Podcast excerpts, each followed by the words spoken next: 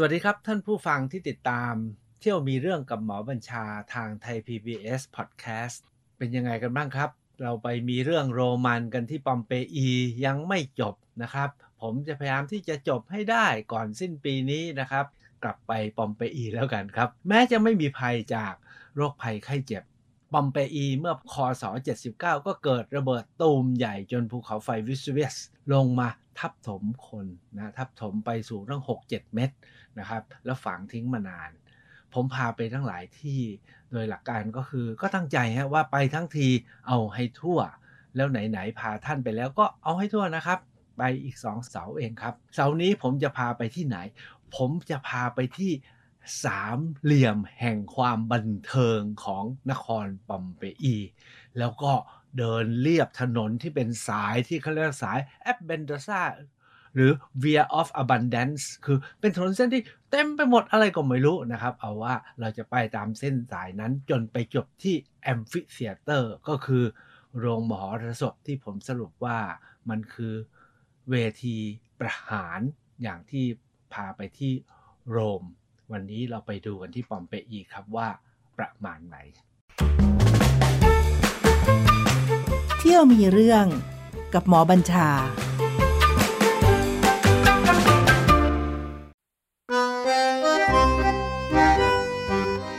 ท่านที่ติดตามไปมีเรื่องโรมันกันที่ปอมเปอีคงจะจำได้นะครับว่านัดแรกผมก็พาไปที่ Civic Forum จาก Civic Forum ผมก็มาที่สี่แยกนะซึ่งมีโรงอาบน้ำมีโรงทำขนมปังแล้วก็มีซ่องนะครับจากนั้นเนี่ยผมก็พาไปที่ย่านบ้านหรูของผู้คนนะครับทีนี้ไปไหนต่อดีนะครับที่ที่อยากจะพาไปเนี่ยนะครับอันนี้เขาเรียกว่า Triangular Forum แล้วก็มีนั่นนั่นนั่นต่อกันไปเป็นย่านเลยคือเรียกว่าเป็นถนนสายสำคัญนะฮะที่พาดผ่านทางตอนใต้ของเมืองปอมเปอีโดยอยู่เลี้ยงใต้ลงมานิดเดียวจากโรมันฟอรัมนะครับแล้วก็อยู่ไม่ไกลกับสี่แยก สองพัน ปีที่ผมพาไปวันก่อนนะครับวันนี้เราจะพาไปที่ Triangular Forum หรือสามเหลี่ยมแห่งสามเหลี่ยมที่ใครๆไปปอมเปอีก็จะต้องไปแล้วก็จะไปเจอเธียเตอร์อัศจรรย์โรงหมอระศพโรงละครโรงดนตรีที่เรียกว่าเป็นย่านบันเทิงของปอมเปอีเมื่อ สองพัน กว่าปีที่แล้วจุดนี้เนี่ยท่านว่ากันว่าเป็นมุมสำคัญมากเพราะว่าอยู่ตรงมุมตะวันตกเฉียงใต้แล้วจากจุดนี้เนี่ยนะครับจะมองเห็นอ่าวนาโปลีเห็นชายทะเล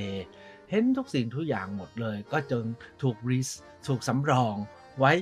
ให้เป็นเขตอันศักดิ์สิทธิ์มีวิหารสำคัญสำคัญ สองถึงสาม วิหารแต่ก็นั่นแหละครับเหลือแต่เพียงรากฐานแต่วิหารที่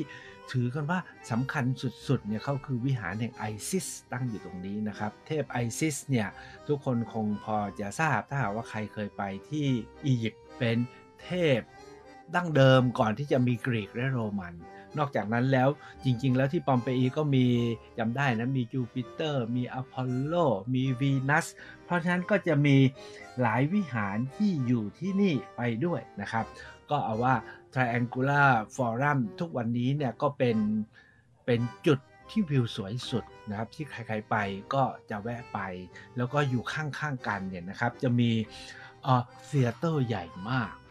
เธียเตอร์อันนี้จุคนได้ตั้ง ห้าพัน คนไม่มีหลังคาเขามีเป็นผ้าใบขึงเขาว่ากันว่าอย่างนั้นนะครับวันที่ผมไปเนี่ยผมกางร่มขึ้นไปครับเพราะว่าฝนตกแล้วลมแรงมากพอขึ้นไปอยู่บนชั้นยอดสุดเนี่ยท่านคงจำได้นะครับเอ่อเวลาไปโรงละครที่เป็นอัศจรรย์สูงสูงสูงสูงเนี่ยนะคนที่อยู่สูงสุดคือคนที่กระจอกสุด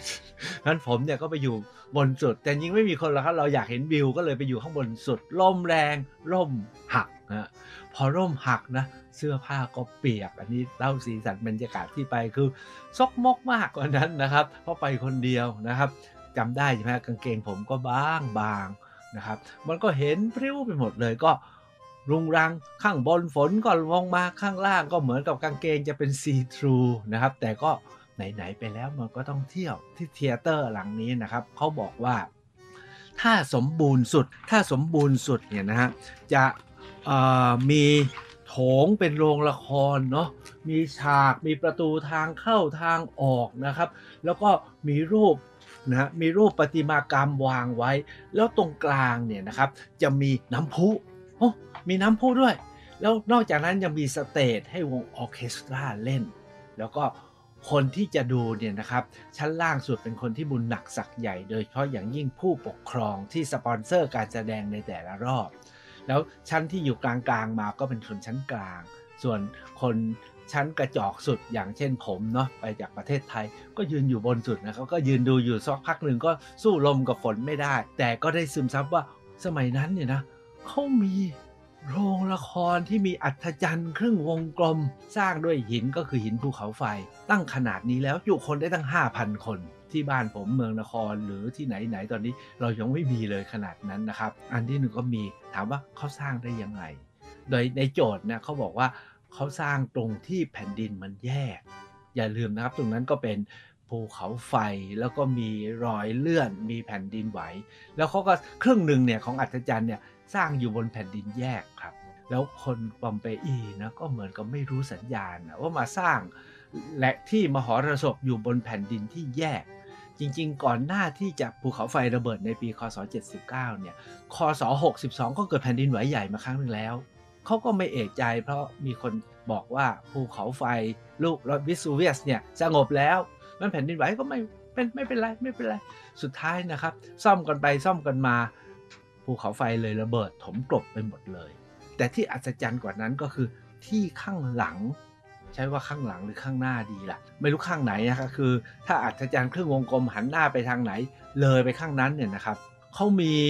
เรียกว่าเป็นอาร์เคดนะเป็นรูปสี่เหลี่ยมจัตุรัสในภาษาเนี่ยเขาเรียกว่าเธียเตอร์ควอดริพอร์ติคัสนะฮะก็คือควอดริก็คือเป็นสี่เหลี่ยมเนาะเป็นอะไรก็ไม่รู้เป็นอาคารสี่เหลี่ยมซึ่งเขาก็ยังสรุปไม่ได้ว่าคืออะไรบ้างเป็นยิมเนเซียมไหมแต่ที่เขาเจอหลักฐานชัดๆก็คือเขาเจออะไรกรอบอุปกรณ์ของนักรบโดยเฉพาะของนักรบเด่นตายก็คือ gladiators จำได้นะฮะ gladiators คือพวกเฉลยพวกทาสที่เขาจะเอาจับไปสู้กันจนถึงตายใน Amphitheater ที่โรมอ่ะที่ปอมเปอีเขามีนะครับปรากฏว่าเขาพบของพวกนี้อยู่ในไอ้ไอ้โถงสี่เหลี่ยมนี้ซึ่งเดิมคิดว่าเป็นสนามออกกำลังกายสนามกีฬาเป็นยิมเนเซียมแต่สุดท้ายเขาบอกว่าอันนี้อาจจะเป็นที่เก็บพวก gladiators มาฝึกมาซ้อมด้วยแล้วเดี๋ยวค่อยเฉลยตอนจบนะครับว่าเขาก็เจออะไรบางอย่างที่เขาก็เป็นปริศนาแต่เอาว่าโรงนี้ก็ใหญ่มากเป็นสี่เหลี่ยมแล้วมีเสารอบภายในนะครับแล้วมีเป็นห้องห้องไม่รู้ว่าเป็นที่อยู่ที่พักที่ขังที่คอยบางคนบอกว่าระหว่างการแสดงละครในเธียเตอร์มีพักอินเทอร์มิชันครับเวลาพักอินเทอร์มิชันก็อาจจะให้แขกมาพักมาเดินเล่นแล้วก็กินอาหารพักคอยอยู่ที่นี่ก็ได้อ๋อลืมบอกไปเขาบอกว่าละครที่นี่มันส่วนใหญ่นะครับที่เป็นที่นิยมที่สุดคือคอมเมดี้คือละครตลกแต่ก็มีทราเจดี้ก็คือพวกละครเศร้าละครโศกโศกนาฏกรรมมาแสดงด้วยมีอีกอย่างหนึ่งที่ผมก็ตื่นเต้นมากครับผมแพนโทไมม์ก็เล่นด้วยนะครับคือละครใบ้ละครใบ้ที่เวลาเราเห็นทุกวันนี้แพนโทไมม์คือใส่หน้ากากหรือปะแป้งขาวเป็นละครใบ้นะครับก็มีเล่นที่นี่เขาบอกว่าระบบเสียงเนี่ยมันจะก้องที่ดีแต่ที่ดีกว่านั้นก็คือว่าข้างๆกับเธียเตอร์หลังนี้ซึ่งจุคนได้ ห้าพัน คนเนี่ยเขามีเธียเตอร์อีกหลังหนึ่งครับจุคนได้ประมาณ หนึ่งพัน คนอันนี้เป็นเธียเตอร์เป็นกล่องสี่เหลี่ยมมุงหลังคาแต่อัศจรรย์ก็เป็นเครื่องวงกลมเหมือนกันเล็กกว่าอันใหญ่ตะกี้นี้ในภาษากรีกเขาเรียกว่าโอเดียนเคยรู้จักโอเดียนใช่ไหมโรงหนังโอเดียนที่กรุงเทพนี่นะครับเนี่ยไม่เป็นคำกรีกนะครับก็คือโอเดียนที่ปอมเปอีก็มีโอเดียนหลังนี้เนี่ยนะครับมีหลังคาปิดเขาบอกว่าระบบเสียงสุดยอดเพราะว่าเป็นที่แสดงดนตรีบางคนก็บอกว่าอาจจะเป็นที่ปราศัยหาเสียงหรือเลี้ยงหัวคะแนนที่ผมพูดเล่นๆนะครับ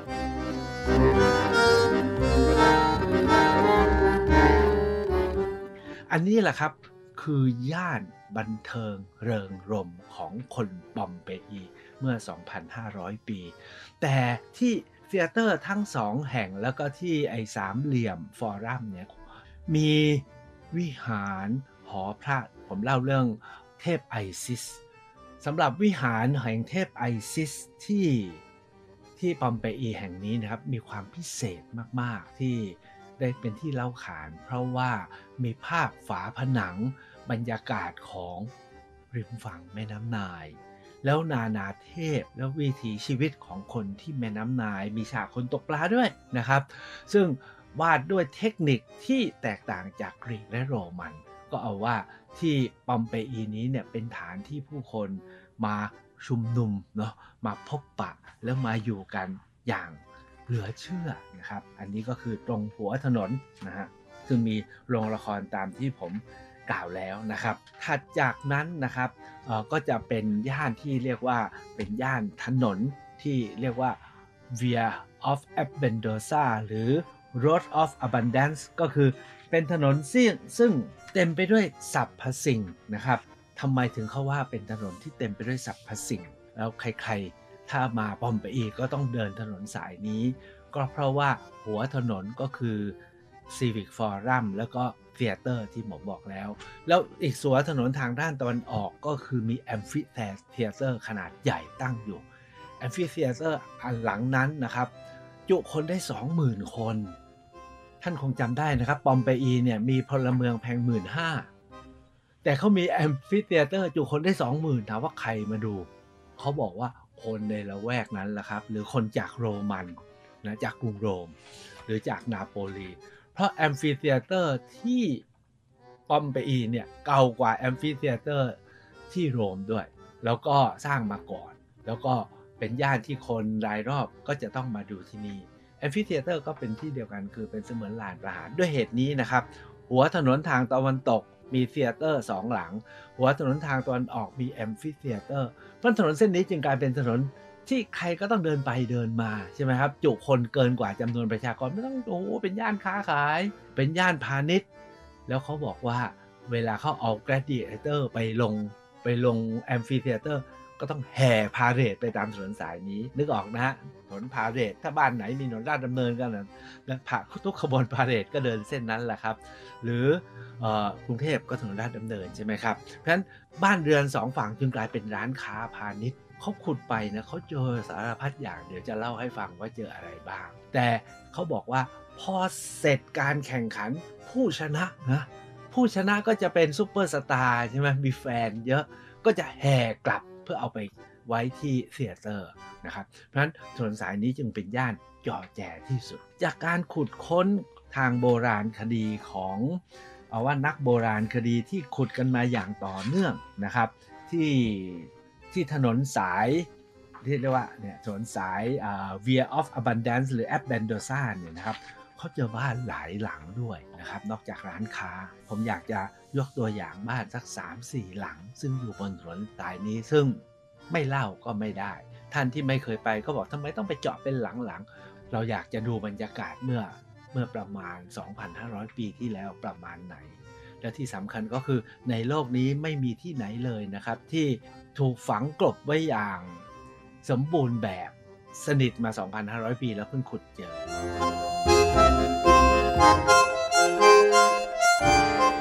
บ้านหลังแรกซึ่งถ้าหากว่าเราออกเดินจากผมขออนุญาตเดินมาจากเดินเดินจากสามเหลี่ยมจากเธียเตอร์นะครับบ้านหลังแรกคือเขาเรียกว่า The House of Menander Menander เนี่ยไม่ใช่พญามิลินนะอย่างที่เรารู้ว่าพญามิลินที่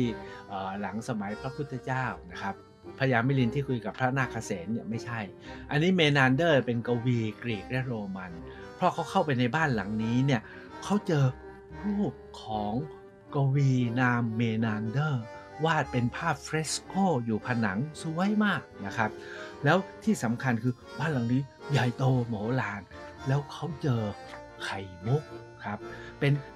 ต่างหูไข่มุกเป็นพวงพวงเหมือนพวงองุ่นนะครับการเจอไข่มุกเนี่ยผมถือว่าเป็นเรื่องสำคัญมากท่านคงจำได้นะครับว่า Pliny the Elder เนี่ยบันทึกไว้ใน Natural History บอกว่าไข่มุกที่เป็นที่นิยมเนี่ยมาจากเพอริมูริคัสไข่มุกที่ดีมาจากเพอริมูริคัสแล้วหลายคนบอกว่าเพอริมูริคัสเนี่ยอยู่ที่อ่าวไทยบางคนบอกว่าปาก อ่าวนครเพอร์ริมูลิคัสเนี่ยนะครับ Pliny the Elder คือใครก็คือคนที่ไปตายที่ปัมเปอีตอนภูเขาไฟวิสูเวียสระเบิดเพราะฉะนั้นเนี่ยผมเนี่ยตื่นเต้นมากกับการเจอไข่มุกนะฮะที่บ้านของเมนันเดอร์ทีนี้ถามว่าไข่มุกที่บ้านเมนันเดอร์นี่ไข่มุกไปจากไหนไม่รู้ครับผมก็เป็นไปได้ไหมล่ะว่าอาจจะไปจากบ้านเรานะครับถามว่าไปจากบ้านเราตรงไหนก็คงในอันดามันนะทุกวันนี้ภูเก็ตไข่มุกก็ขึ้นชื่อใช่ไหมครับงั้นที่บ้านหลังนี้เนี่ยเอาแค่เรื่องเดียวเนี่ยก็ตื่นเต้นแล้วแต่ในโลกเนี่ยเขาตื่นเต้นอีกเรื่องหนึ่งครับเขาเจอต่างหูลูกปัดแต่ที่สำคัญคือเขาเจอเครื่องถ้วยเงินร้อยกว่าใบเครื่องถ้วยเงินร้อยกว่าใบแล้วไม่ใช่เงินธรรมดาทุกชิ้นเนี่ยนะครับมีแกะสลักเป็นภาพนูนต่ำเป็นนานาเทพในกรีกและโรมันเช่นมีใบหนึ่งเนี่ยนะครับทำเป็นรูป Mars แล้วก็รูป Venus นะฮะหรือบางใบเนี่ยก็ทำเป็นฉากแม่น้ำนายนะครับทั้งหมดเนี่ยพอเจอที่บ้านของเมนันเดอร์นะครับที่อยู่ตรงตรงข้างๆกับเธียเตอร์แห่งนี้นะครับแล้วภาพเฟรสโกยังมีอีกตั้งหลายอย่างเป็นรูปรูปอีกรูปหนึ่งสำคัญมากคือรูปเกี่ยวกับสงครามเกี่ยวกับเฮเลนออฟทรอยนะครับคงจำได้นะครับเพราะว่าที่คลองท่อมเมืองไทยเราเนี่ยกระบี่เนี่ยเราก็เจอฉากที่ทรอยล่มอยู่ที่คลองท่อมด้วยท่านจะเห็นว่าผมพยายามโยงนะไปดูที่นั่นแล้วก็โยงกลับมาที่บ้านเราที่เรือนที่สองที่อันนี้ตื่นเต้นยิ่งกว่าเพราะพอผมโผล่เข้าไปนะครับโอ้อะไรกันนี่ตรงกลางเรือนนะครับเป็นเรือนใหญ่มากตรงกลางเรือนเนี่ยมีคล้ายๆเป็นอ่างน้ำใหญ่อยู่ใบหนึ่งแล้วเปื้อนสีแดงเต็มไปหมดเลยแล้วข้างๆนั้นก็ยังมีเป็นซองเป็นห้องช่องๆถามว่าคืออะไรเขาบอกนี่คือโรงย้อมผ้าโรงย้อมผ้า สองพันห้าร้อย ปีนะครับแล้วก็เขาบอกผ้าทุกอย่างผ้าลินินผ้าขนสัตว์ผ้าอะไรก็มาย้อมมาอบมาซักมาล้างที่นี่แล้วที่น่าตื่นเต้นก็คือว่าโรงย้อมเขานะเขามีระบบทางเข้าทุกวันนี้เวลาเราไปโรงซักผ้านะทุกวันนี้เป็นเครื่องกดใช่ไหมช่างกิโลนะแล้วก็จดเท่านั้นบาทเท่านี้ที่นี่นะครับเมื่อ สองพันห้าร้อย ปีเขามีโรงย้อมทางเข้าไปเนี่ยพอเอาผ้าไปส่งเข้าทางหนึ่งแล้วก็ออกอีกทางหนึ่งแล้วคนที่เอาผ้าไปส่งจะไม่ได้เจอกับคนอื่นที่เอาเอาผ้าไปส่งแล้วกำลังจะออกพ่อ สองพันห้าร้อย ปีพี่มีเรื่องราวมีอาคารมีบริการขนาดนั้นแล้วบ้านเรายังไม่ถึงขนาดนั้นเลยทุกวันนี้นะครับนี่คือบ้านที่สองที่เขาเรียกว่า Ferryry of Stefanus ถามว่าชื่อเรือนเขาเนี่ยเอาตามสิ่งที่เขาพบเช่นเรือนแรกเรือนเมนันเดอร์เพราะเขาพบรูปเมนันเดอร์แต่อันเนี้ยเขาเรียก Ferryry ก็คือเป็นที่ซักย้อมอ่ะคล้ายๆกลุ่มมัดย้อมทีรีวงนั้นนะครับแต่สเตฟานัสเพราะเขาเจอเขียนชื่อไว้หรือบางทีก็เจอตราประทับของใครตกอยู่ในเรือนไหนก็ตราประทับนั้นต้องอยู่ในบ้านนั้นแหละครับนั่นก็เป็นเจ้าของแต่หลังที่สามนะครับเข้าไปแล้วอึ้งเลยครับมีภาพบนฉากนะฮะใหญ่โตนะเขาวาดไว้ผมขออนุญาตพูดแต่เรื่องเมนเมนเดี๋ยวเวลาไม่พอนะครับอันนี้เป็นรูปคนกำลังนั่งกอดกันเป็นคู่คู่กอดกันเป็นคู่คู่นะครับทำอะไร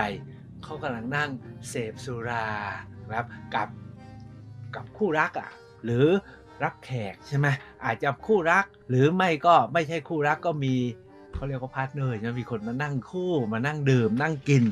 และที่สำคัญก็มีคนหนึ่งเนี่ยอยู่เป็นแบบเขาดูแล้วเนี่ยซึ่งมากเขาเลยตั้งชื่อเรือนหลังนี้ว่า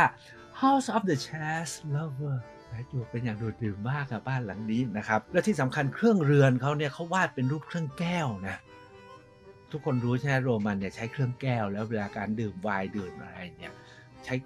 แก้วถ้วยแก้วเขาวาดรูปเครื่องแก้วสวยมากเรือนที่สี่เรือนที่สี่นี้เป็นอย่างกับคฤหาสน์เลยครับในเรือนนี้เนี่ยมีรูปเทพเต็มไปหมดนะครับโดยเฉพาะอย่างยิ่งรูปเทพจูปิเตอร์นะครับแล้วก็มีโถแบบโรมันสำริดขนาดใหญ่วางอยู่ก็เรียกว่า